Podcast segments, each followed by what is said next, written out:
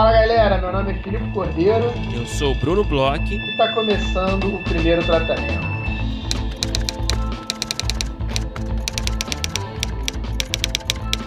Fala Brunão, tudo bem? Fala Filipe, beleza? Beleza, Brunão.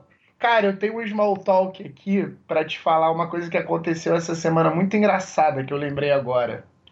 É, eu tive lá na, na no, no, evento da roteiraria, e aí um cara que escuta o podcast falou que tem um amigo também roteirista, Bruno, e que ele só chama o, o, o amigo dele por Fala, Brunão, tudo bem?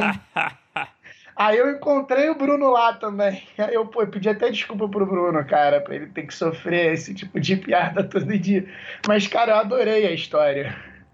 Não, é, e não é a primeira vez, né? Que eu, eu também já escutei algo assim, né? A gente toda hora escuta esse fala, Brunão, fala, Filipe, né? A gente está sempre ouvindo todo dia. É, quando, é. quando a gente vai nos eventos, tem sempre alguém que vem falar com a gente, mano. Fala, Brunão. Fala, a gente faz parte da história, né? Do, né, do, é um patrimônio nacional, né? Do podcast, né? É um apolinho quase, né, cara? Coisa meio. Tem uma referência aí que pouca gente vai captar. Mas a gente fica feliz quando recebe. Eu gosto também de ouvir essas coisas, cara. É um bom quebra-gelo uma conversa também. Então, se você for encontrar a gente em algum evento, é, pode usar isso também para quebrar o gelo. E o gelo quebrado, a gente vai partir para um outro assunto e vai ficar uma conversa mais à vontade. E, pô, falem com a gente. Agora, nesse evento, várias pessoas vieram falar comigo, foi bem legal. Eu fico muito tímido mas eu acho muito legal. Eu comecei a saber muito o que falar quando as pessoas falam que escuta, mas em compensação, de, por dentro, estou sempre muito feliz quando alguém vem falar que escuta o podcast.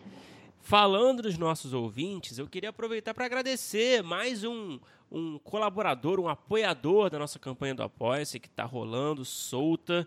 É o João Campos Nunes. Muito obrigado, João, por se tornar um apoiador, se juntar a esse nosso grupo.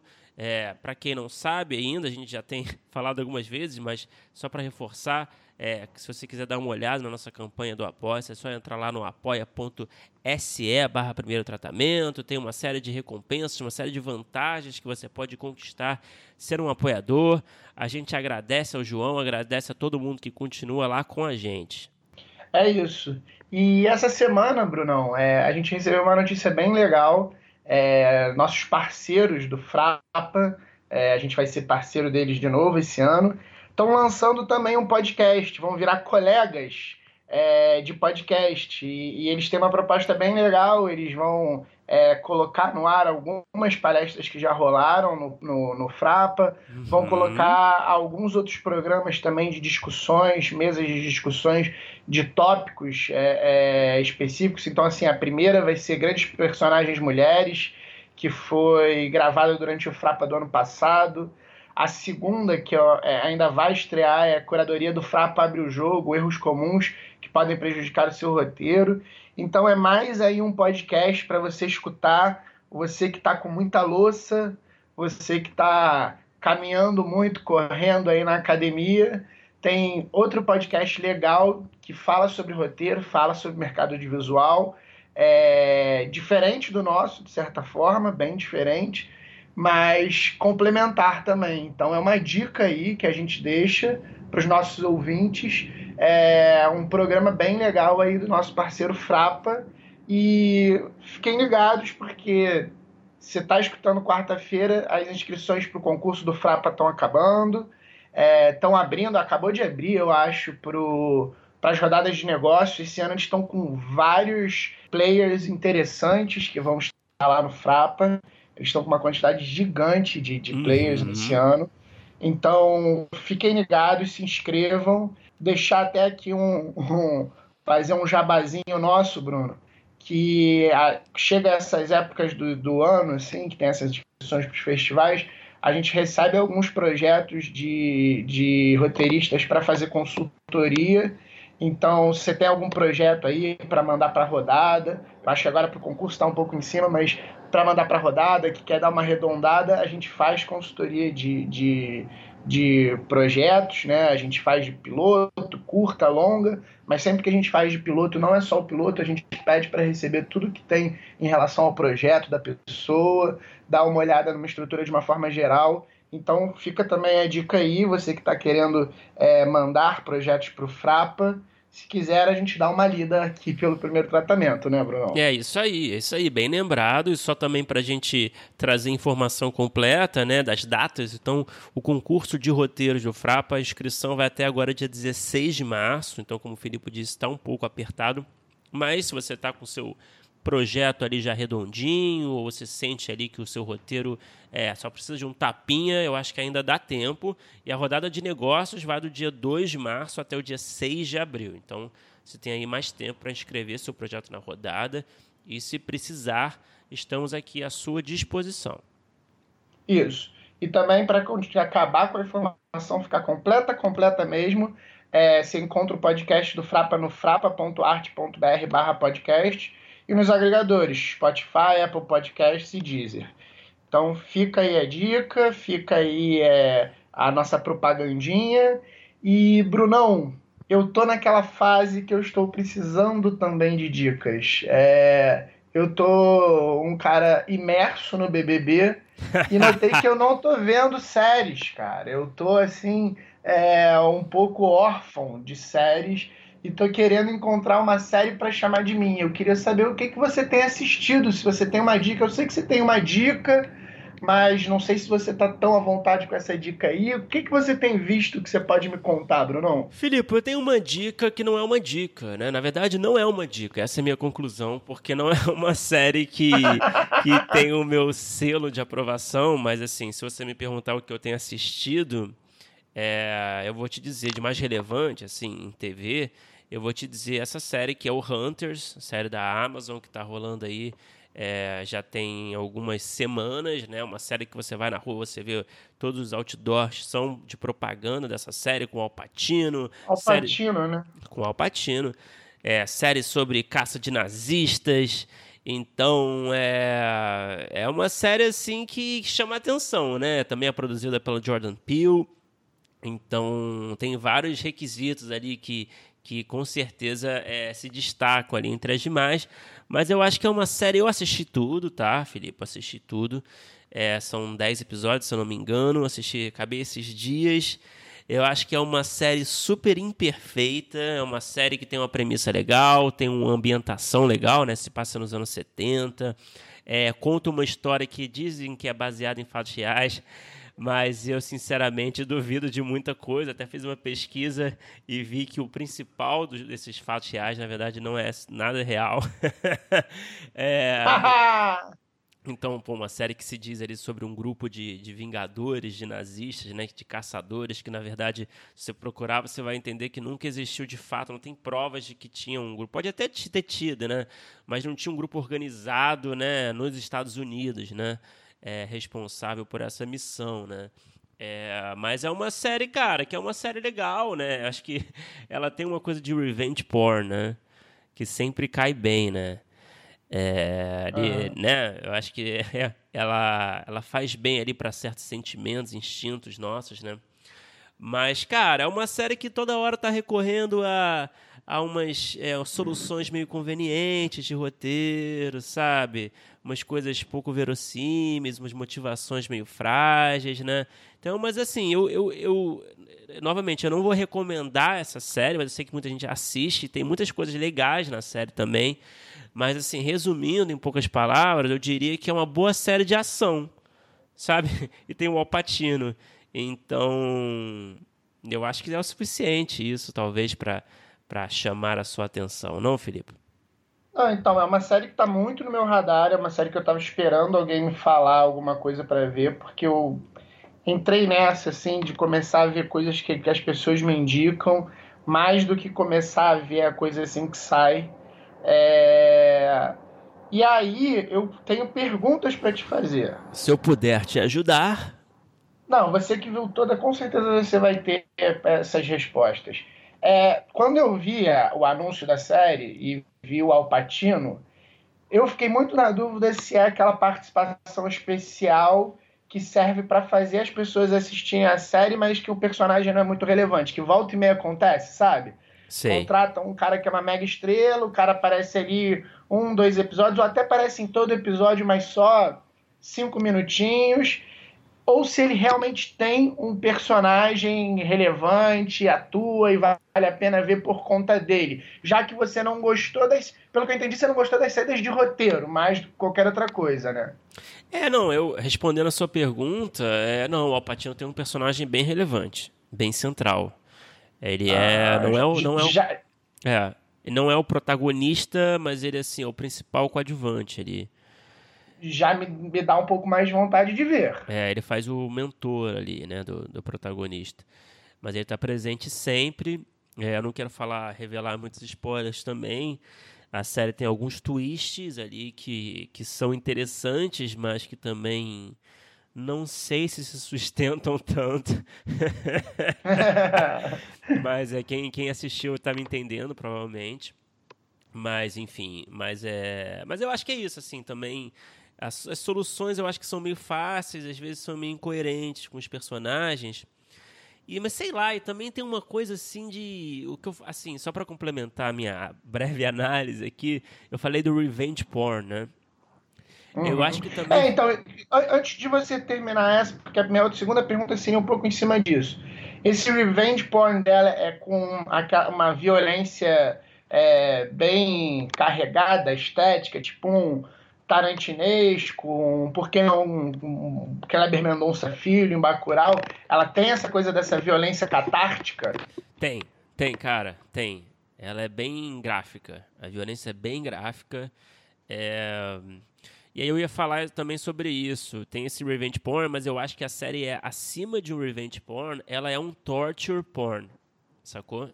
Então, hum. ela vai fazer questão de mostrar assim uma violência muito gráfica. Ela vai fazer questão de mostrar cenas no campo de concentração, em flashbacks que são muito gráficas, de tortura, que são cenas, são situações. Olha que curioso, cara, são situações é, que a gente sabe, né, que aconteceu, né, o, o, tamanho da tragédia dessa época, né, das coisas bizarras que foram feitas ali nos campos, né, dos experimentos, tudo mais.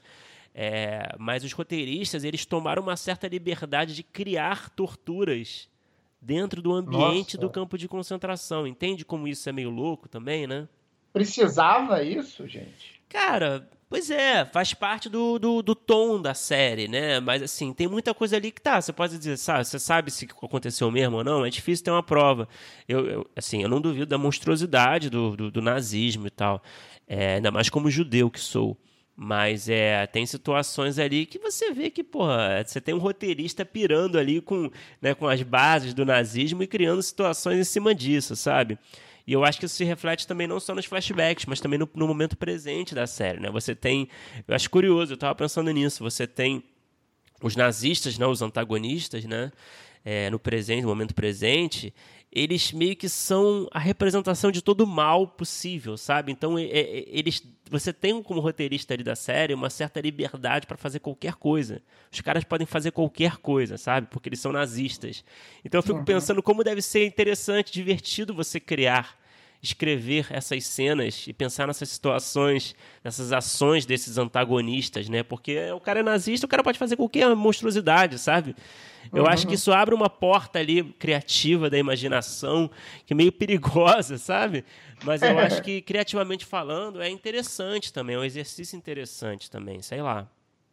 É, e você falando aqui, eu fiquei pensando muito que é, isso aí também pode ser uma, uma questão da Amazon, né? Porque eu não sei se você assistiu, acho que não, porque você é um cara que está um pouco cansado de heróis, mas a The Boys, que fez muito sucesso não no vi, passado, sei, sei. ela tem essa questão da violência muito gráfica, ela tem essa questão é, do torture porn mesmo, assim, tem tipo cenas que são é, é, extremamente gráficas e cenas de tortura também, e a série fez muito sucesso, né? Então, para esse tipo de público, não tinha uma pegada eu imagino meio de, de humor, assim? Não tinha uma pegada de engraçadinha? Tem uma pegada do humor negro, mas eu acho que é um Sei. público meio próximo do Hunters, porque ela tem uma pegada humor negro, ação barra humor negro. Mas parte do humor negro é ter essa, essa violência é, estetizada, assim, exagerada. É, e, e, então, assim, é, logo no piloto, isso não tem problema contar porque não é spoiler, é uma das coisas que acontece no início do piloto, mas para você ter uma noção do que, que acontece, assim, e como é a violência da série, e talvez seja um pouco de onde a Amazon achou um público, é um cara que é tipo um The Flash da vida, ele tá meio drogadão de um remédio que deixa ele mais rápido, uhum. ele passa correndo e atropela uma mulher, que é a mulher do protagonista. Isso o que, que, quer dizer? Que a mulher meio que desintegra na frente do cara, entendeu? Eita. Você pensar que tem uma pessoa correndo é, próximo da velocidade da luz e bate numa outra pessoa, então ficam só as duas mãos da mulher na mão do cara e ele todo sujo de sangue, entendeu? Uma coisa bem gráfica, sabe?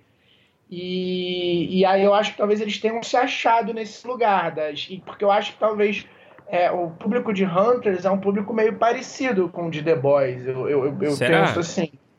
Ah, eu acho que é, porque o, o, Hunters, o personagem principal é um cara mais novo, né? É aquele uhum. moleque que, que fez vários filmes até. É um moleque que eu até gosto. É, e, e, tem essa coisa de ser um pouco de ação. É, pelos trailers que eu vi, ele tem uma, uma, uma conversa assim que é meio parecida com o tom de, de The Boys, assim, acho que, que pega a mesma galera, de ver uma coisa mais gráfica. Eu tive a impressão no trailer que o Hunters tinha também uma, uma, um pezinho numa coisa mais bem-humorada, não sei. Tem, tem, tem, tem. Ah, então eu acho que tem, tem, tem, conversa ali bastante com The Boys. Eu acho que talvez essa questão da estética do torture porn seja um pouco por conta disso. Que The Boys fez muito sucesso e, e vai muito nessa chave. Ah, interessante, eu não tinha pensado nisso. Eu não sabia que o The Boys tinha essa proposta também, mas eu acho que deve dialogar sim. É, mas enfim, fica a dica aí. É, não sei se é uma dica novamente. Não é uma dica, mas fica o meu desabafo.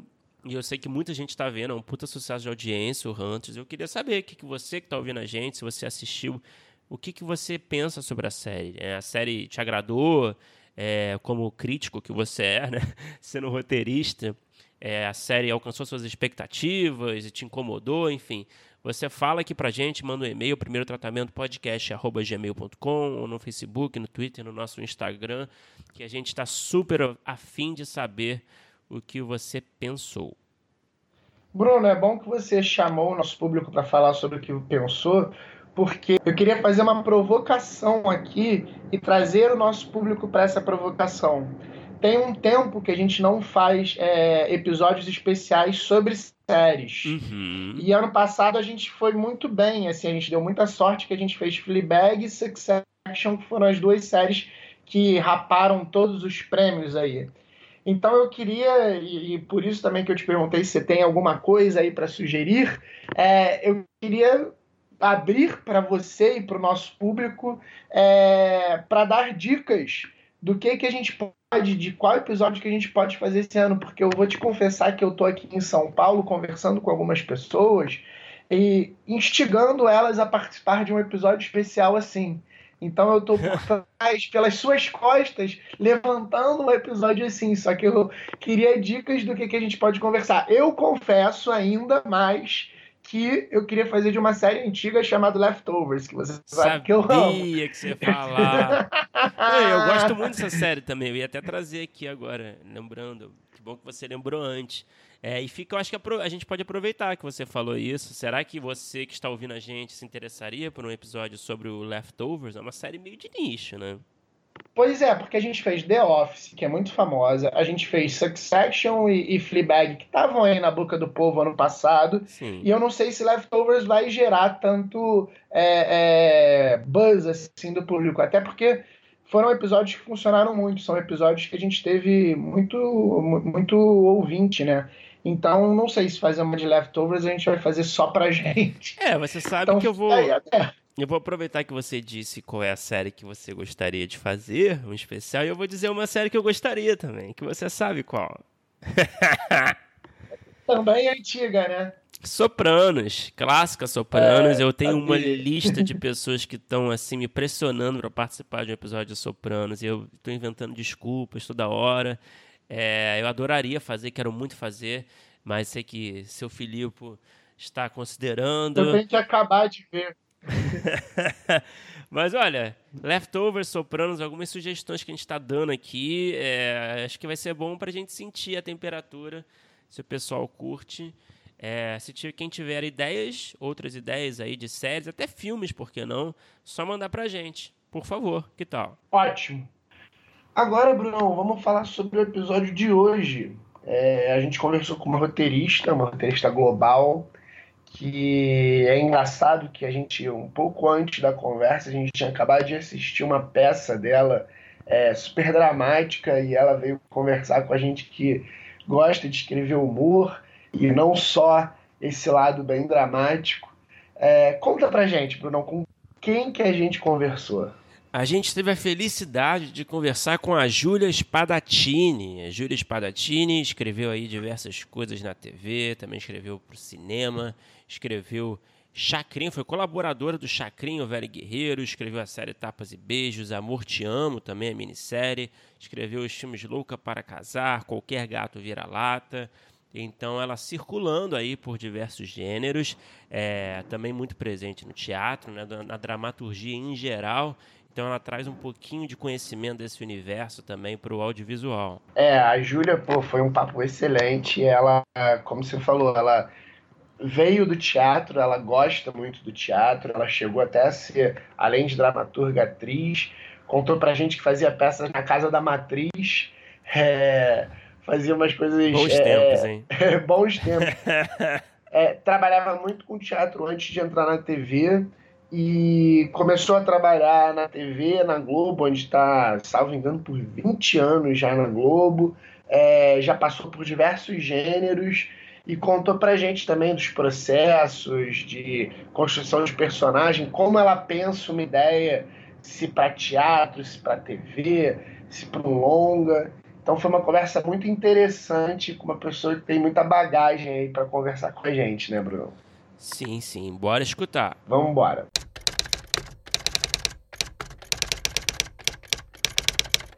Obrigado por falar com a gente. É loucura de mudança, né? Que eu estava mudando primeiro, depois você estava mudando, quase que a gente não consegue se falar, né, gente? Pois é, a minha segunda mudança, na verdade.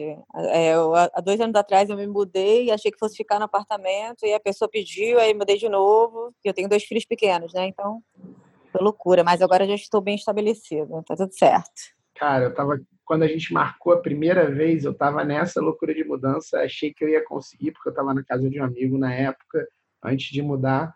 Eu vim para São Paulo, saí do Rio para São Paulo, fiz a mudança enorme. E, pô, impossível. Ah, você mudou de cidade, né? É. É. No meio do processo é impossível fazer qualquer coisa. Total, cara. Mudança é uma coisa que só quem obra, né? É todo mundo que passa acha que era mais fácil do que vai ser, né? É. Vai vendo quanto, vai vendo quanto a gente guarda coisa, impressionante. Faz uma limpeza. Não, né? E aí, o, mas digam. Ô, Júlia, a gente tá para conversar contigo há muito tempo, na verdade. A gente, a gente assistiu uma peça que você escreveu é, já tem um tempo, já com o grande Michel Blois, Euforia, que a gente ah, adorou. É, nosso brother aí, o Michel. E aí ele falou: vocês têm que conversar com a Júlia, é um tempão já. A gente, pô, a gente tá, estava na nossa lista ali e tal, a gente estava esperando a hora certa. Então é um prazer aí falar contigo. E aí eu queria fazer a primeira pergunta, é, aproveitando que eu falei do seu background do teatro, é, que eu sei que você, né, é, primeiramente, né, antes de tudo, você é uma dramaturga e atriz também, né, no teatro. Eu queria saber uhum. o que, que você trouxe do teatro, né? Como é que você enxerga a sua experiência no teatro e agregando na sua formação como roteirista? O que você trouxe do teatro para a sua escrita de roteiro? Bom, é, primeiro que onde, o teatro, na verdade, foi onde eu comecei, né?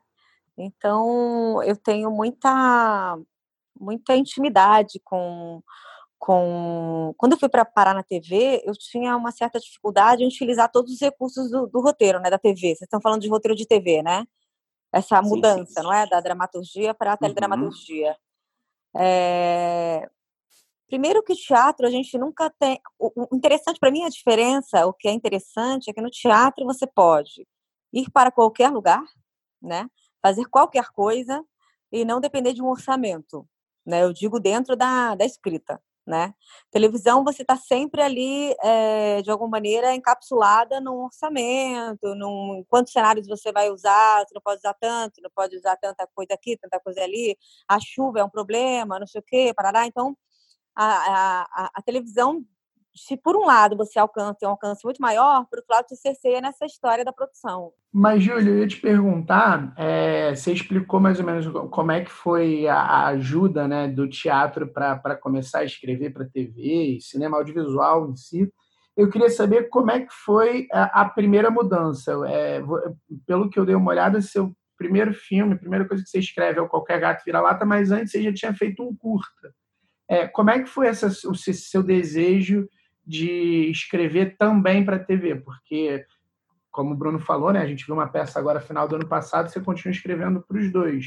Mas quando que partiu esse seu desejo de escrever roteiro audiovisual? Eu comecei. Olha, eu trabalhei. É... Bom, eu trabalhava com teatro e eu amava fazer teatro, mas é, para a gente sustentar com o teatro, a gente escrevia 15 peças por ano, né? É, agora, então, que a gente não tem edital para nada, pelo menos no Rio de Janeiro, é mais difícil ainda. Então, na verdade, inicialmente, é claro que eu tinha vontade de escrever para cinema, para TV, mas inicialmente é, era um desejo de correr atrás de um mercado que eu pudesse ter um, uh, um retorno financeiro também, né? Porque o teatro, eu me lembro, em 2013, a gente conseguiu emplacar duas peças e se pagar, mas era uma coisa muito esporádica, né? Você conseguir ganhar editais de teatro, você acaba fazendo com dinheiro do bolso, você acaba não se pagando. Enfim, eu precisava correr atrás de um de um de uma coisa mais sólida nesse sentido financeiro, né? Então, eu comecei a procurar é, produtoras de conteúdo, né? E eu fiz então, agora eu me lembrei. Eu fiz um curso com Davi França Mendes, de roteiro para televisão. E o Davi é, disse que estava precisando de uma estagiária. Uhum. E aí, isso eu já escrevia para teatro e tal. E aí o Davi fez um teste com algumas pessoas e tal do curso e pediu material e ele acabou me escolhendo para fazer estágio na Mixer, na produtora na Mixer. Então eu comecei trabalhando com o Davi, que foi quando eu comecei a a gostar mais desse universo e tal. Também era cinema, com Davi era cinema, era roteiro TV, cinema. E aí, depois disso, eu fui para Conspiração Filmes. Eu saí da Mixer, recebi um convite da Conspiração, e aí fui para Conspiração. Eles estavam abrindo o núcleo né, de conteúdo dentro da Conspiração, o primeiro núcleo ali que é trabalhar dentro da Conspiração, numa salinha lá. E aí comecei a desenvolver coisas para Conspiração também. E e aí eu me lembro que eu, eu, eu fiz algumas coisas, trabalhei acho que um ano e meio na conspiração. E aí eu fui chamada para um teste no pro Tapas e Beijos, para a série de TV Tapas e Beijos. Eles estavam no segundo ano do Tapas e Beijos. E aí eu fui fazer uma oficina do Tapas tinha um teste. Eu acabei passando. E foi aí que eu, que eu acabei entrando para. Eu já tinha feito uma oficina da Globo para autores também. E aí eu acabei entrando para fazer Tapas e Beijos. E fiquei no Tapas quatro anos, né? Escrevi quatro temporadas. E na Globo ficou direto até agora? Ou você chegou a sair? É, depois? eu tô oito anos de Globo, é. Caramba. Aí escrevi Amor Te Amo, escrevi Chacrinha e vim parar no. Aí comecei a escrever Segunda Chamada. E, Júlia, você acha que o, o, o processo de escrever uma comédia é, ele é muito diferente do processo de escrever um drama, até falando assim, mais especificamente do Tapas e Beijos, por exemplo? É diferente, mas uma coisa complementa a outra, sabe? Porque normalmente a comédia, ela, ela nasce de uma tragédia, né? A comédia, ela nasce de um pequeno conflito dramático e se torna uma coisa bem humorada. Então, assim, uma coisa complementa a outra. O que a comédia tem menos é que a comédia ela não tem muitas cenas imagéticas, né? Ela, ela vai mais no diálogo, ela é mais papum, né? Ela é mais você levanta e corta, né? Mas, assim, eu fiz uma escola muito importante para mim, porque eu trabalhei com Cláudio Paiva durante quatro anos. E o Cláudio é um cara que faz uma amarração na escaleta muito é, refinada, né? Ele não joga nada fora. É, ele diz assim, ah, olha, não mata o inocente, não atira para fora.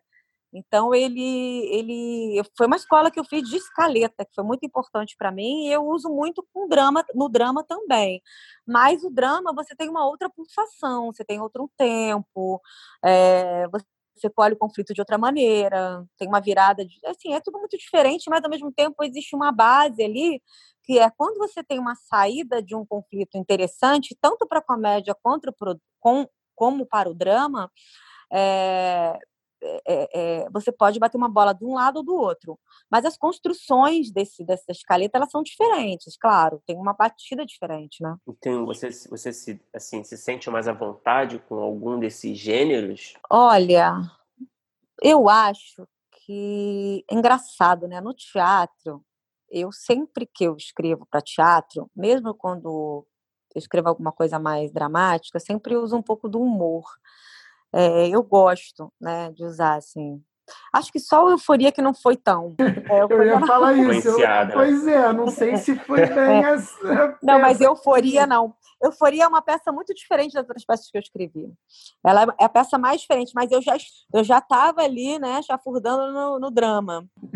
e acho também e a gente às vezes se pergunta o que, que a gente gosta mais de escrever, que a gente tem prazer em escrever as duas coisas, sabia? É...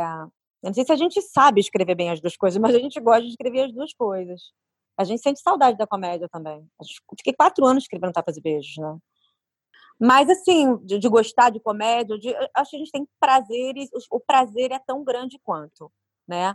Mas a gente sofre, mas é um sofrimento gostoso de, de, terminar histórias, de dar viradas em histórias, né? É sofrimento, assim, nossa, tá batendo, é emocionante, eu tô me emocionando, né? É, as duas coisas são prazerosas, eu acho. Uhum.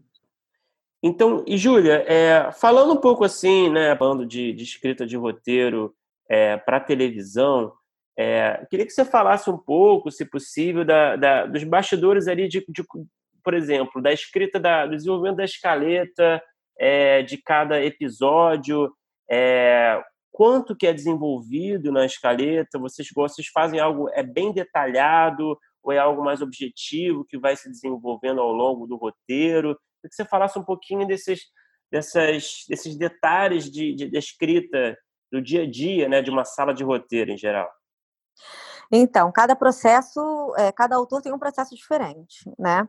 É, eu e Carla, a gente tem, a gente gosta de detalhar bastante a escaleta para quando for pra, na mão de quem escreve com a gente, né, dos colaboradores, a gente ter já praticamente os diálogos é, já dimensionados ali. A gente não gosta, porque agora tem autor que escreve escaleta dando duas frases. Aqui vai acontecer isso, isso e aquilo. E aí os colaboradores desenvolvem bastante o diálogo, depois ele faz uma redação final. A gente uhum. gosta de detalhar bastante a escaleta, mas assim, em, em, Tapas e Beijos também, por exemplo, uma série que o pai adorava também detalhar muito a escaleta para já chegar quase dialogado na mão do colaborador. Então, assim, cada autor ele tem um, um jeito de fazer diferente. É, uma escaleta, ela dura mais ou menos em torno. É porque depende do programa, depende de quanto o programa tem de frente, depende, depende do prazo que o programa tem, depende se está em desenvolvimento e ainda não sabe se vai ao ar. Mas um programa que está no ar, ele tem em média de três a quatro semanas de escaleta, ou de três semanas e uma escaleta e uma semana para uhum. desenvolvimento de diálogo. Comédia são, são 28 minutos, né? São 30 minutos. Já o drama são 45. Então, isso aí depende do, de qual é o gênero também, né? Cada autor trabalha de maneira diferente, uhum. mas mais ou menos a média é essa. Tem algum, alguma etapa desses processos que você goste mais, que você é, é, realmente prefira fazer? E tem alguma etapa que você não goste tanto? Ah, é, toda etapa tem a sua. Por exemplo, eu acho que assim, a parte de você começar a jogar as ideias, né? E aí você pode inventar qualquer coisa, joga as ideias para ir depois delineando a escaleta. Essa primeira parte das ideias é muito legal. A escaleta, eu particularmente gosto muito de fazer escaleta. É uma coisa que me dá prazer, fazer um mapa, depois fazer escaleta. É... Ah, cara, eu gosto de fazer diálogo, eu gosto de fazer eu gosto de fazer tudo. Não e a escaleta, você, não gosto, você faz, assim. faz aquela escaleta bem visual, assim, você vai abrir... É que depende também do programa que você está, né? Às vezes você está num programa, não foi o meu caso, que eu realmente gostei de programas que eu fiz, mas às vezes você está num programa que você tem que fazer uma escaleta, fazer um negócio que não te interessa, né? Você está fazendo uhum. burocraticamente uhum. ali para poder Enfim, não é o meu caso, nunca aconteceu comigo, mas provavelmente deve acontecer. Você precisa fazer um programa, você não está afim, né, para poder ficar no, no, lugar onde você trabalha. Aí já é mais difícil, né? É, o, o, o Júlia, é, falando um pouco de construção de personagem, é, qual é o seu raciocínio, geralmente, é, durante essa etapa, né, que é tão importante dentro de, de uma construção dramatúrgica? É, você tem algum, alguma, algum raciocínio, que alguns requisitos que você você pensa, sei lá, você tem umas regrinhas assim que você estabelece para entender, tá, eu conheço já essa personagem, já dá para seguir com ela. É, você costuma se basear em pessoas da sua vida, né, se inspirar em pessoas da sua vida ou não? Queria que você falasse um pouco disso. É... Bom, a minha inspiração, claro, de pessoas da minha vida, óbvio, minha família está sempre na berlinda, né? Assim, tô sempre falando sobre alguma figura próxima, o amigo, o namorado, o marido, e eles se reconhecem? Família. Hã? Eles se reconhecem normalmente? Às quando... às, eu dou uma misturada assim, nas personalidades, mas às vezes sim, a minha mãe sempre. Mas o é, é, interessante assim, porque eu acho também que aí é muito de cada autor, assim. A, tem autores que partem de personagens e outros de conflitos, né, de histórias assim, de então, assim, já, já, aconteceu comigo de partir de uma cena que eu vi na rua, já aconteceu de partir de uma pessoa interessante, mas normalmente é de uma como é que eu vou dizer? Normalmente a história parte de uma de uma eu não sei se é de um personagem, uma situação, de um personagem numa situação né, específica. Não é assim, ah, vi uma pessoa interessante, esse personagem é interessante. Normalmente é uma situação que leva um personagem que leva uma história. Uhum. Na minha uhum. cabeça, né? Por exemplo, na história do Euforia, né, que tem a paraplégica lá, que na verdade partiu de uma situação onde eu pensei em falar sobre sexualidade invisível, né? E aí me veio esse, não ela, não a personagem, me, me veio primeiro falar sobre a sexualidade do cadeirante. E aí depois eu pensei, vou falar de homem ou de uma mulher, eu vou falar de uma mulher. E quem é essa mulher? Mas antes veio a ideia do que, que eu queria, gostaria de falar. O tema, né? Uhum. Muitas vezes vem o tema e depois vem o personagem para cobrir esse tema, assim. Mas é de cada um, também depende de cada momento, né? Mas você, você tem assim o hábito de, de escrever assim, porque tem gente que curte, né, mergulhar né, no personagem às vezes, né, de fazer um Não, eu não faço um perfil, texto, cada né? um faz uma coisa, eu não faço assim, perfil da cadeirante. Joana, não. Estudou não sei lá onde? Não, não faço isso. não faço mesmo. Eu vou escrevendo e vai, cara, eu já escrevi peça que eu não sabia nem onde ia dar. Mas isso é teatro, né? Chato, e você pode fazer isso. Eu já comecei peça por diálogo, vou escrever esse diálogo aqui, ele é interessante, eu não sei nem onde eu vou encaixar ele. Aí você escreve uma peça toda para encaixar aquele diálogo. Mas você acha, engraçado, você acha que, que, que às vezes no teatro, eu escrevi pouco teatro, na verdade, eu achei uma experiência muito difícil, assim, na verdade, né? É, porque pode tudo e não pode nada ao mesmo tempo. Mas para é. construir tudo, né? É, construir a peça, escrever o texto da peça em geral e pensar no universo e tudo mais, e é, eu sinto que às vezes no teatro é mais interessante você você criar a partir de algo mais lúdico, sabe? Ao contrário do audiovisual que que às vezes é bom você ter uma estrutura muito clara antes de começar, sabe? Eu não sei se você concorda com isso. Concordo. Eu acho o teatro muito libertador. Muito, muito, muito. Porque o teatro, ele ah, ele, ele, ele vai passar pelo autor, que vai entregar essa peça para o diretor, a não ser quando é encomenda, né? Mas encomenda de tudo é aquela coisa que alguém te encomenda alguma coisa e fica no teu pé falando, eu quero mais isso, eu quero mais aquilo. Mas quando você tem, como no teatro, para fazer teatro não que seja barato, mas é mais acessível, né? Você pode pegar 5 mil reais e montar uma peça, fica cartaz, fica cartaz um mês, mas você vai montar. Você pode fazer uma leitura na tua casa, você pode fazer na tua garagem, você pode fazer. Então, assim, você tem uma liberdade, fala, não, cara, eu quero montar isso do jeito que eu quero montar. E convidar as uhum. pessoas. E o cinema, ele, ele, ele, você pode escrever o seu roteiro, mas você vai entregar para a produtora que tem outra demanda, para o diretor que tem outra demanda, e a atriz protagonista outra demanda.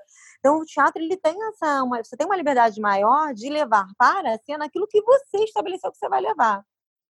Certo, tô certo? Eu acho isso, né? Tem uma liberdade maior, assim. Pelo menos eu acho, sou filha do teatro, então eu sempre vou falar do teatro como um espaço de libertação maior, eu acho. Gosto de escrever para todos os outros veículos, mas o teatro, para mim, ele é sinônimo de liberdade, para você escrever qualquer coisa, não se preocupar com nada. Então, eu já comecei teatro, disso que eu te falei, de diálogo de personagem, de história de música, de qualquer coisa, até de letra de música. É. Né? E, e para mim sempre foi muito intuitivo, tá? Não vou dizer para você que comecei a escrever teatro depois de fazer um curso de roteiro pra, de dramaturgia. Não é verdade. Eu escrevia qualquer coisa, entendeu? Eu escrevia, escrevia levava para cena, circuito de esquetes, circuito de cenas, entendeu? Eu fui intuitivamente ganhando. E aí teve uma hora que eu falei, cara, eu preciso estruturar isso aqui, tá muito doido. Aí eu comecei a criar estrutura na minha cabeça, porque eu via muito filme, porque eu lia muita coisa, porque eu via né, teatro, lia. Aí comecei a falar, cara, preciso ter uma virada aqui, preciso não sei o quê, isso aqui eu vou contar melhor a história, mas sempre foi de maneira muito intuitiva. Depois eu comecei a fazer cursos de roteiro, e etc e tal, mas foi muito livre para mim esse início. Acho que essa liberdade que é um problema, geralmente, para os roteiristas que tentam se aventurar, assim, escrevendo para teatro. Né? É. O roteirista, geralmente, ele... Eu não sei se ele curte tanto essa liberdade, sabe? O roteirista de audiovisual é um pouco mais cartesiano, né? É. é. Total. É, é, mas também entender de estrutura e depois se libertar dela também não é ruim, porque você comunica melhor, né? Uhum. Depois que eu entendi um pouco mais de estrutura, eu percebi que as minhas peças comunicaram mais, sabe? A mais, a, é, mais pessoas, né? Uhum. Porque era uma coisa meio porra louca. Eu escrevia e aí fazia lá na casa matriz, fazia não sei, e era ótimo. Hum. era maravilhoso. A gente começou fazendo assim, a casa matriz, sabe onde é a casa matriz, né? A boate. Claro, claro, claro. nossa adolescência. Inteira. Exatamente. Exatamente. Fui lá outro dia até. Não, não, não, é nem tanta adolescência, eu fui agora duas semanas atrás, sei lá. O Felipe tá vivendo ainda. Cara, eu não sabia nem que existia mais a casa Ainda está aberto, se vocês querem saber. Cara, eu fazia, na, eu fazia peça na boatezinha mesmo, eu tinha uma arquibancada Caramba. móvel. A gente entrava lá de dia para ensaiar, e aí a gente fazia antes da, antes da, da boate, né? A gente fazia assim nesses espaços mais alternativos, porque uh, enfim, não tinha dinheiro nenhum, não tinha dinheiro para nada. Botava do bolso, na verdade, as pessoas ajudavam, né? Fiz muita peça assim. Já vi de e aí, um tudo lá, menos fazer. peça. Hã? Eu já vi de um tudo lá, menos peça, infelizmente. Cara, teve muita peça. muita peça, mas assim, eu tô falando de 20 anos atrás. mas, eu tinha muita peça é, eu acho que deu para identificar pelas suas últimas falas que teatro é um grande amor. É, e aí você estava falando sobre algumas questões entre teatro e audiovisual, e aí o Bruno falou sobre personagens. Eu fiquei curioso em relação a diálogos, porque é, os diálogos no teatro eles, eles, eles, também são um pouco mais, às vezes um pouco mais impostos, às vezes um pouco mais é, declamados. A gente vê é, monólogos maiores, eles têm um pouco mais de teatralidade, né? É, e na, no audiovisual, na TV, principalmente na TV aberta, a gente tem, não só na TV aberta, mas no audiovisual a gente tem uma, uma aproximação com, com uma coisa mais coloquial, mais de dia a dia, pelo menos é o que eu acho. É, como é que foi para você é, passar a escrever diálogos é, de uma outra forma é, e, e, como é que você, como é que é a sua técnica para escrever diálogos? Você é, escuta as pessoas, você, você, é aquela pessoa que fica escutando papo em café, assim, dos vizinhos, é, você faz anotações, até você falou assim, ah, já parti para fazer peças a partir de diálogo, então imagino que é uma coisa que você goste, assim, é, você pense a partir de diálogo em alguma coisa, eu queria saber como é que, como é que tem, tem alguma estrutura técnica, tem alguma coisa que você costume fazer para escrever os seus diálogos? Cara, é muito. Essa pergunta. É, tem, tem, coisas na escrita e a gente não sabe muito responder, né? De onde vem, assim, porque, na verdade, eu escrevia de um jeito os diálogos há muito tempo atrás. E aí teve um momento é, que eu dei uma virada nos diálogos, mas eu não estava escrevendo ainda para TV, né? Eu dei uma virada de entender um encadeamento dos diálogos, assim, de, de colher palavras, de eh, foi uma, foi uma, eu não foi um clique que deu na minha cabeça. Eu acho que tem a ver com é, como é que se diz? Acho que tem a ver com quanto mais você escreve, mais você pensa na escrita, né?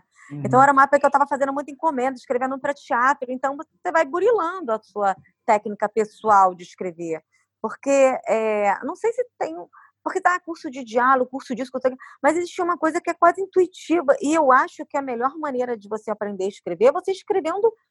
Ah, então vou te falar o que aconteceu. Eu entrei para um site chamado Drama Diário. Não sei se vocês ouviram falar. Há mais ou menos uns 15 anos, 13 anos atrás. Tinha é, o Drama Diário era um, um, um site onde sete dramaturgos escreviam, cada um tinha um dia da semana, segunda, terça, quarta, quinta, sexta, eu tinha, sei lá, quarta-feira. Toda semana a gente tinha que escrever um diálogo com um tema específico, sei lá, cadeira. Aí você escreveu um diálogo. E eu fui. É, é, toda semana eu escrevi isso durante dois anos. Eu escrevi uma cena durante dois anos, escrevia. Toda quarta-feira eu escrevia diálogo, diálogo, diálogo. Eu acho que isso foi me dando uma, uma agilidade coisa de diálogo. Né? É um exercício, é, foi um grande exercício para mim. Agora, sobre os diálogos e os teatros serem mais formais, nem sempre. Depende do estilo do teatro, né? Depende, de, depende. Agora, é, por exemplo, sabe uma coisa interessante que eu estava vendo? Aquela série Mind Hunter. Vocês estão vendo essa série? Sim, sim eu vi sim. alguns episódios. É interessante ver, porque o dialoguista da série, ele é dramaturgo, escreveu muitas peças. E você pode ver que ele leva isso para, o, para a série. E, e, e tem um refinamento de diálogo e um tempo para o diálogo, realmente ele é maior, é, mais do que o normal. Realmente, talvez isso numa TV aberta não, não der, não dá para fazer, né? Tem um tempo de diálogo, tem um tempo, e tem bifes grandes, porque o teatro a gente tem bifes, falas grandes, né? A televisão é mais uhum. ágil, né? Eu pulei do teatro pro tapa de beijo. Tapa de beijo você não podia ter mais duas linhas em cada fala, uhum. né? Hum. Então, é... Mas, assim, cada... Eu não, eu não sei dizer para você se existe uma... Te... Se eu tenho uma técnica para o diálogo, porque também me parece, pode não ser, que foi quanto mais eu escrevi, mais eu refinei esses diálogos e para mim agora é uma coisa intuitiva. Não, você não uso nada para dizer, agora eu vou usar aqui, assim, que eu pensei. Não, não tem muito isso. Mas costuma acontecer contigo, como acontece com muitos roteiristas, né? De, de você escrever um diálogo, você está escrevendo um roteiro, escrevendo um diálogo, aí você lê, acha maravilhoso, no dia seguinte você acha uma merda? Óbvio. Como é que você com lida certeza, com isso? Porque é muito cara, ideia né? também. né? Você tem uma ideia no meio da noite, aí você fala, cara, essa ideia vai mudar o mundo. De manhã você acorda e fala, que ideia foi essa que eu tive nessa madrugada? Então, assim, isso acontece direto, né? Tem peça que eu leio hoje minha que eu falo, cara, onde eu tava com a cabeça para escrever essa porcaria? então, assim, você vai, mas é assim. É. Ou às vezes você relê uma coisa sua antiga e fala, pô, escrevi, é legal. Então, assim, tem, tem isso sim. Tem vezes que eu escrevo diálogo que depois eu falo, nossa. E tem vezes que dá também é, é, é branco criativo, né? Você fica, meu Deus, não sai nada, né, pro diálogo. Acontece de tudo nesse universo, né? É, eu, eu, eu, sinto também muito assim, a, o primeiro tratamento, os, o, pelo menos comigo, os diálogos saem com saem grandes, né? Normalmente saem uns bifes grandes e com muita intencionalidade. Aí depois que eu vou conseguindo refinar, mas logo no primeiro tratamento assim, eu não, eu, eu confesso que eu não consigo deixar, é, ter o diálogo final. Normalmente é, é, o que mais sofre quando eu vou fazendo os ah, tratamentos. Sim. Comédia, então, né? Comédia você tem que voltar, voltar, voltar, voltar para deixar a piada ideal, né? Porque às vezes você abre, eu quando abri o Tapas, eu abria logo tudo, falava, bom, já sei o que, que se trata isso aqui, agora eu vou começar a linha por linha buscar a melhor piada para essa frase, a melhor piada para essa daqui. E era um trabalho, né? Grande, porque eu acho que é mais difícil ainda. Como é que funcionava no Tapas? Você, você é, escrevia os episódios que o Cláudio escaletava? Não, a gente tinha três grupos, três a quatro frentes, e aí, por exemplo, ele ficava com o episódio 90. E aí a gente vendia a ideia né, pro, pro chefe, e eu era o Cláudio Paiva, depois passou a ser outros dois roteiristas, é, o Cláudio Lisboa e o Newton Braga, a gente vendia ali na equipe ah, essa ideia, essa ideia, essa ideia. E tinha um arco longo também das meninas, né, da Fátima da Sueli. Ah, elas têm que chegar até aqui nessa, nesse episódio, e o tema desse episódio é esse, e a gente vendia mais ou menos ideia e a gente partia para escaletar.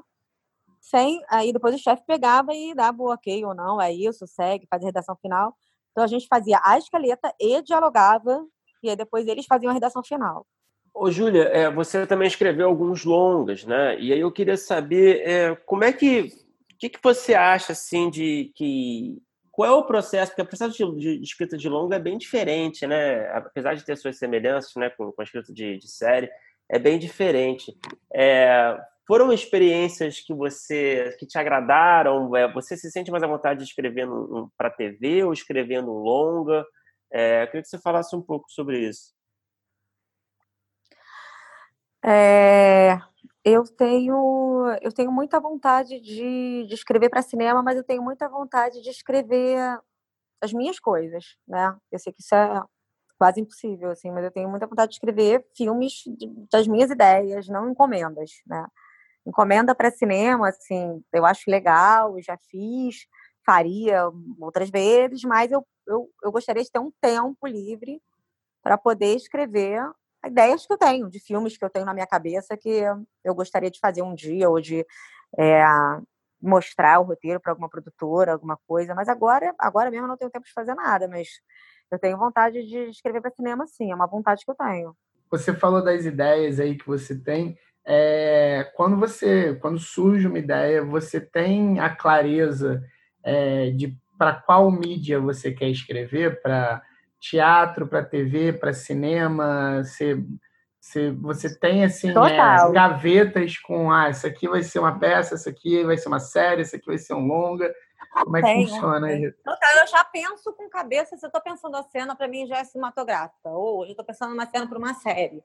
Hoje eu estou pensando uma cena para uma, para uma peça. É, é, para mim já é muito claro se é cinema, se é teatro ou se é TV. Lembra de ter transformado uma ideia de, de teatro para. Eu não me lembro disso, eu me lembro de ter muito claro isso. Cara, tem gente que, exemplo, adaptaram uma peça minha para cinema, estão fazendo captação da peça. Tá? Então, assim, tem gente que olha a peça e fala, pô, isso aqui dá uma ideia de filme.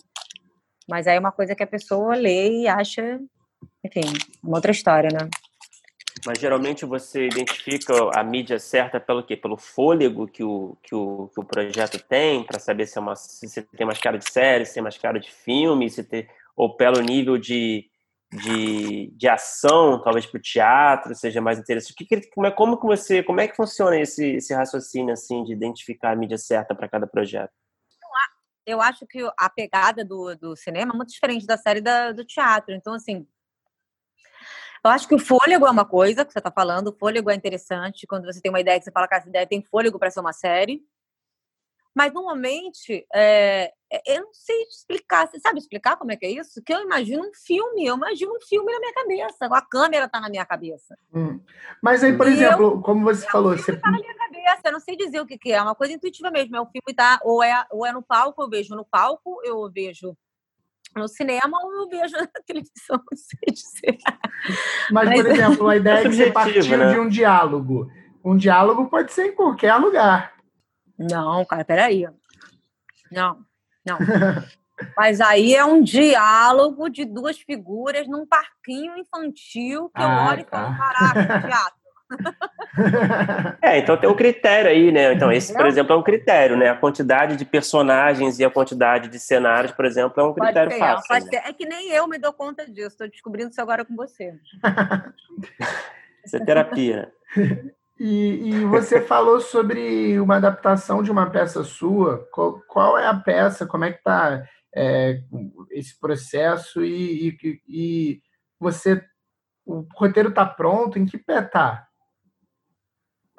Olha, é um cineasta português que fez uma adaptação dos Estonianos, é, Os Estonianos, né? Foi uma peça que eu escrevi há uns 13, 14 anos atrás. E ele fez, ele está tentando captar para tentar fazer a peça fazer o filme, né? Mas é um longo processo, a gente sabe que é muito difícil, né? Mas, enfim, ficou bacana o roteiro. E tem um outro também, que é A Porta da Frente, que o Bruno Murtinho também fez uma adaptação e também está em fase de captação. E vamos ver, se, se der certo vai ser ótimo.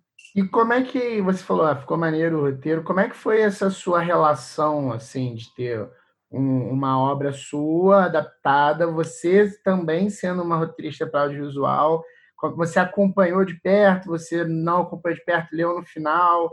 É, ficou com medo de não ficar bacana o roteiro? Como é que é essa coisa de pegarem um, um filho seu, é, clonarem de uma forma diferente? Cara, te falar uma coisa bem doida, mas os dois roteiros ficaram muito parecidos com a peça, de verdade, assim. Porque na peça, na porta, já tinham cenários. É... Então, falar isso parece doida, né? Porque já tinham cenários, não, claro, tem uma rua, tem. Mas mais ou menos, porque a, a, a pessoa que adaptou, as duas pessoas que adaptaram, fizeram um filme meio teatral. Então, assim, muito do que se passa no filme da Porta da Frente era um apartamento, era um prédio. Então, assim, o elevador, o apartamento de um, o apartamento do outro e pouco da rua. Então, já é muito dentro de um lugar, muito teatral. Uhum. Então, não teve muita diferença. Claro que eu acompanhei, que eu supervisionei, claro que eu dei pitaco, claro que eu botei a mão também. Mas, assim, foi muito perto do que eu imaginaria fazer eu, estivesse fazendo. Né? Isso tudo foi em épocas que eu não tinha menor possibilidade de fazer adaptação, né?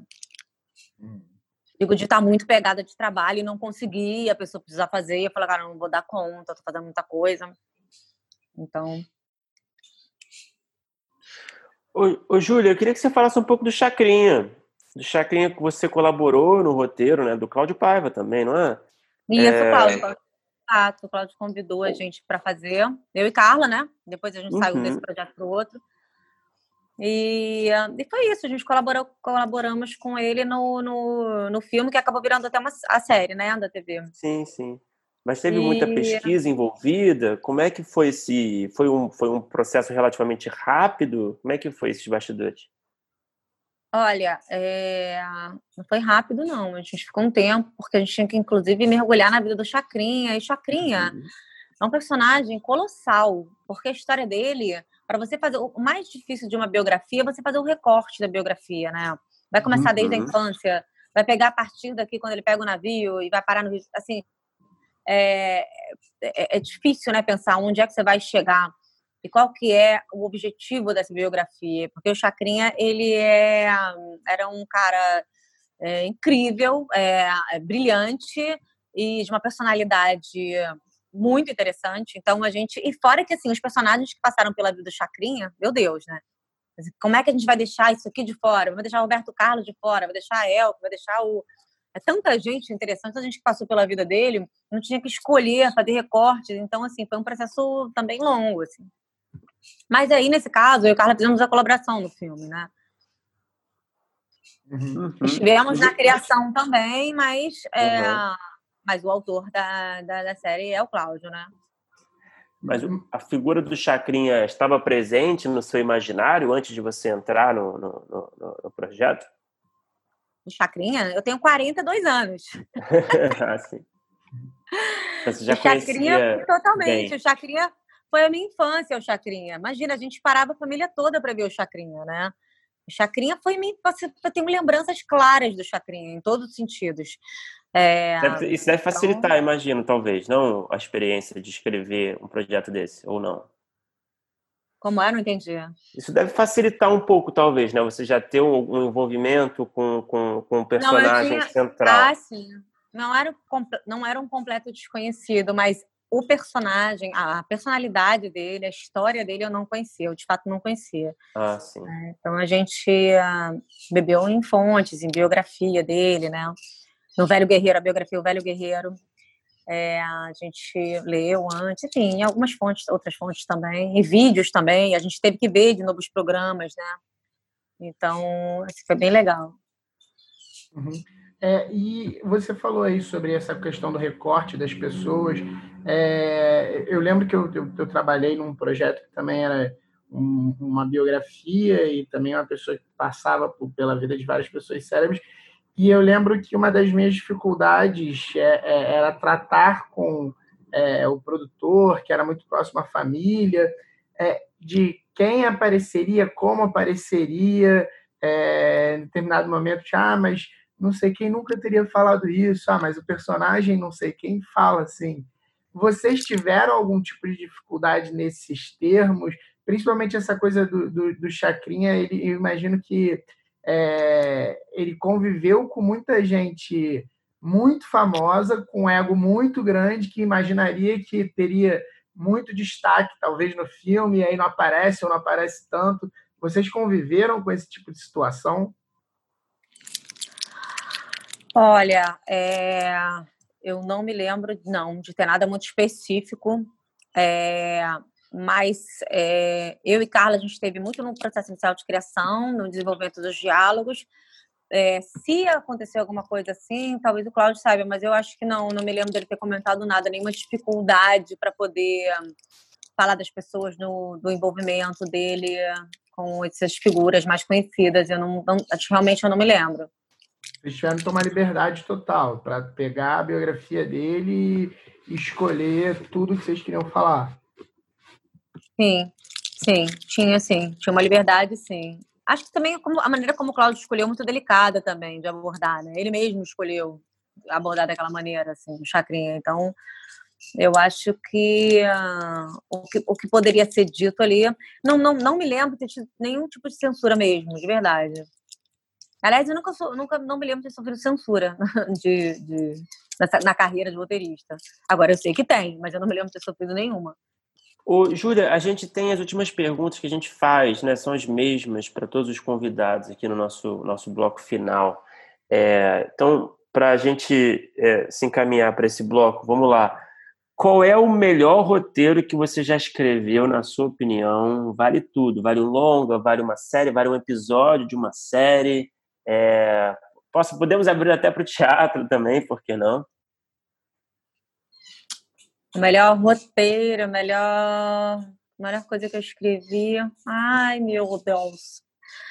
Ah, eu gosto muito de Euforia, do que você viu. Uhum.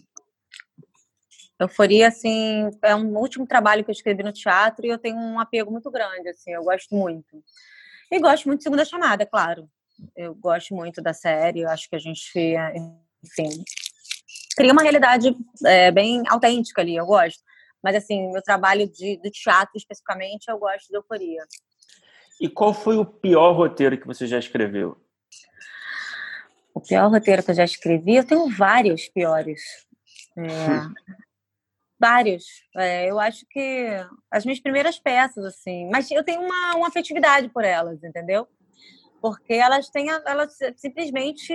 Porque eu escrevi aquelas, eu escrevi as próximas. mas acho que as primeiras peças, assim, hoje eu leio e eu tenho vergonha alheia, eu falo, gente, mas eu tinha 20 anos, tinha 19 anos, 20 anos, 20 anos. mas eu tenho orgulho também, porque eu escrevi, né? Então, não, e coloquei em cena. É, não, só de você concluir um, um texto teatral e você produzir, né, o, o, texto ganhar vida, né, eu acho que é, já é já é um marco, né, independente dele funcionar ou não, né. É, qual é o, o, produto? Normalmente a gente pergunta produto audiovisual, mas acho que pode ser também uma peça, e aí, de repente, uma, se você quiser responder uma peça, é uma peça e um, um audiovisual que você assistiu, é, e aí pode ser nacional, estrangeiro, e série, filme, que você assistiu e queria ter escrito, queria ter tido a ideia, queria, no mínimo, ter participado de alguma forma da, da, da escrita. Olha, é... tem uma série que eu gosto muito, que foi feita, acho que tem uns três anos, que se chama Transparent. Uhum, Essa clássico. série, quando eu vi o, o, o, tema, quando eu vi, eu falei, caraca, eu queria ter escrito esse negócio, eu acho muito boa. Eu adoro a pegada da série, enfim, é uma série que eu realmente gosto, gostaria de fazer na televisão. Não, é muito assim, eu digo assim que a série é boa, mas a ideia da série você perguntou qual a ideia que você queria ter tido para escrever. Cara, essa ideia para mim do pai, que é o que é transgênero, que é transexual, e você sabe não, transgênero, né? E que vai contar para a família, e aí você tem, começa a ver toda a vida daquela família, a sexualidade da família, eu acho uma ideia genial. Uhum. É uma ideia que eu gostaria de ter desenvolvido. Agora, era essa pergunta ou era a pergunta de qual série que eu mais amei na minha vida? Porque a série que eu mais amei na minha vida foi a Sete Palmos. Opa! Não, era o que você queria escrever, mas legal que você respondeu a série que você mais ama na sua vida também. Eu não, também adoro. A Sete Palmos para mim é inesquecível. Sabe o que é engraçado? A gente pergunta, a gente faz, né? Como eu falei, a gente faz as perguntas para todo mundo. E você, eu acho que é a primeira pessoa que fala do, do Six Feet Under, que eu acho que é uma série tão, tão clássica. Engraçado, né? aqui é porque, nessa, sabe nessa eu acho? Porque eu gosto muito também. É porque foi quando eu comecei a ver séries, assim, essas séries mais eh, de drama, foi quando eu comecei, ela me marcou. Talvez hoje eu veja e não ache tão sensacional. Mas na época me abriu um mundo, sabe, novo. Eu falei, caramba, olha isso, assim. Comecei a ver de fato séries. Eu não tô falando de séries já Gato e o Rato, né? Gato o Rato eu via quando eu tinha 13 anos de uhum. idade. Eu não tô falando de Set Friends, eu tô falando assim, as grandes séries. Eu comecei a ver e, e Sete Palmas me pegou. Eu falei, nossa, foi, ah, talvez fosse a época que eu comecei a escrever para TV também, ou que comecei a pensar em escrever para TV. Então, tudo também tem uma marca afetiva também, né? Não, eu, eu falo isso assim sem julgamento nenhum, na verdade, porque eu adoro. E eu acho, eu considero essa série assim no top 5 de drama. Eu, engra, eu acho engraçado, porque todo mundo fala de Sopranos, fala de The Wire, mas enfim, essa série não é lembrada. Então. É, talvez mais queria... pode ser que seja a galera mais jovem também, não sei, né? Sopranos ela veio um pouquinho depois, bem que não foi tão depois, né? Sopranos foi o quê? Foi, sei lá, foi o quê? Foi quanto tempo depois de Sete Palmas Sopranos? Eu acho que Sopranos, eu acho que veio até antes, eu acho, se eu não me engano. Mas, Ih, então falei bobagem, não me lembrava. É. Ou talvez na mesma época. é, sei. por aí. Aí depois Mas, eu vi Dexter, eu achei incrível também, né? Dexter eu achei sensacional. Com o mesmo ator que fazia Sete Palmas, né? Uhum. Enfim, adoro séries. Vejo sempre. Tô vendo Mind Hunter agora, tô adorando. É, para você é um prato cheio, né? essa realmente como você mencionou nessa né, essa escrita quase teatral, né? Total, é incrível. E, e Júlia, para encerrar, qual é? Você falou que você tem muitas ideias, né, de, de longas que você gostaria de fazer, né, ideias originais. Então, essa a pergunta que eu vou fazer é a seguinte: qual é a ideia que você tem, um roteiro que você tem escrito, que é seu, que é uma ideia sua, que ainda não foi realizada e que você sonha em realizar um dia? Se quiser, não precisa entrar em tantos detalhes, logicamente, mas quiser falar por alto, talvez um gênero, qual é, enfim, que tipo de, de, de ideia seria essa? Ah, mas aí eu não posso contar ideia, sabe por quê? Deixa eu falar por quê. Porque essas ideias, elas podem também virar, quem sabe, se eu não conseguir para cinema, séries, né? Claro, eu claro. não vou poder contar as minhas ideias originais, não vou contar, não. É, não, não precisa entrar sei, em detalhes, não mas posso sim. queimar é... uma ideia, falar uma ideia, assim. Essa é uma resposta difícil para mim. Mas é um drama, é uma comédia, o quê? Olha, talvez um, um drama familiar, eu adoro. Uhum. Eu gosto muito de. Cara, acho que um drama familiar, sim, eu escreveria. Uma grande saga, sei lá, um, um Bloodline, sabe? Um negócio assim. eu curto, eu curto, eu curto. Ah, perfeito. Perfeito, Júlia. É isso, obrigado. Ninguém gosta, né, de Bloodline, mas eu gosto. Eu acho a primeira temporada boa. Eu... É, é, eu acho boa também. Acho, Tem um canto meio cafona, né? Mas eu gosto. é cafona, eu não vi, você eu não posso falar porque Vocês devem ter vi. se olhado entre vocês assim, oi? não, mas eu, pra não, série, eu... tem uma, uma cafonice em mim. Por exemplo, eu vi todas as temporadas de Grey's Anatomy. Tudo. É. Não é? Então, mas sabe que posso falar uma coisa? Mas para aprender estrutura, esquece o conteúdo. Essas séries, elas são muito boas. Sim. Proceduralzão, né? Se saiu bem agora, hein? Se Sim. saiu bem agora, hein? Mas eu acho, ô, Júlia, eu acho que a gente também tem que ter direito, mesmo que não seja para aperfeiçoar suas técnicas de escrita, a gente tem que ter direito de assistir umas coisas ruins também, sabe? Nem sempre o que você gosta de escrever é o que você gosta de assistir, né? É. É. A, a gente Você faz pode aqui, ser brega, mas escrever de maneira mais refinada. a gente faz aqui no podcast no fim do ano algumas coisas assim, tipo, ah, o que que a gente viu durante o ano, o que que a gente gostou. A gente tem uma, uma sessão que é só guilty pleasure, que a gente só fala sobre as coisas que a gente assiste, não tem muita vontade de contar para todo mundo, a gente conta aqui no podcast. Faz parte. Não, eu vejo cada parte. coisa trash na televisão, cara. Eu Sou a pessoa que mais vejo do tipo o, é, é, o pior dia para nascer. Estava grávida e não sabia. Sabe essas coisas? Férias com ex também, não? Oi? O de férias com, de férias com ex, você assiste? Não. então, menos mal. Só eu aqui que vejo, é isso? Poxa, mas olha, você tá no seu direito. Eu acho que tem que ver tudo, gente. Tá boa, é. acho que tem que ver tudo. Tem que ver docudrama, tem que ver série cafona, tem que ver série de hospital, tem que ver série de. Tem que ver, tem que ver de tudo. Eu vejo tudo, tudo, tudo. Eu acho que eu acho que isso não é legal ver, sabe o quê? Aquelas, aquelas séries, aqueles realities de cirurgia plástica, isso eu sou meio contra. sabe? Adoro! Adoro! Extreme Makeover, tudo isso, eu sou apaixonada, apaixonada. RuPaul, RuPaul, já vi todas as temporadas, já vi tudo. Ah, perfeito, Júlia. Então, poxa, tá, tá, tá conversado aqui, pô, foi muito legal. Muito obrigado por conversar, por dedicar um tempinho para conversar com a gente. Muito Imagina, obrigado. Imagina, eu agradeço, adorei foi conversar demais. com vocês.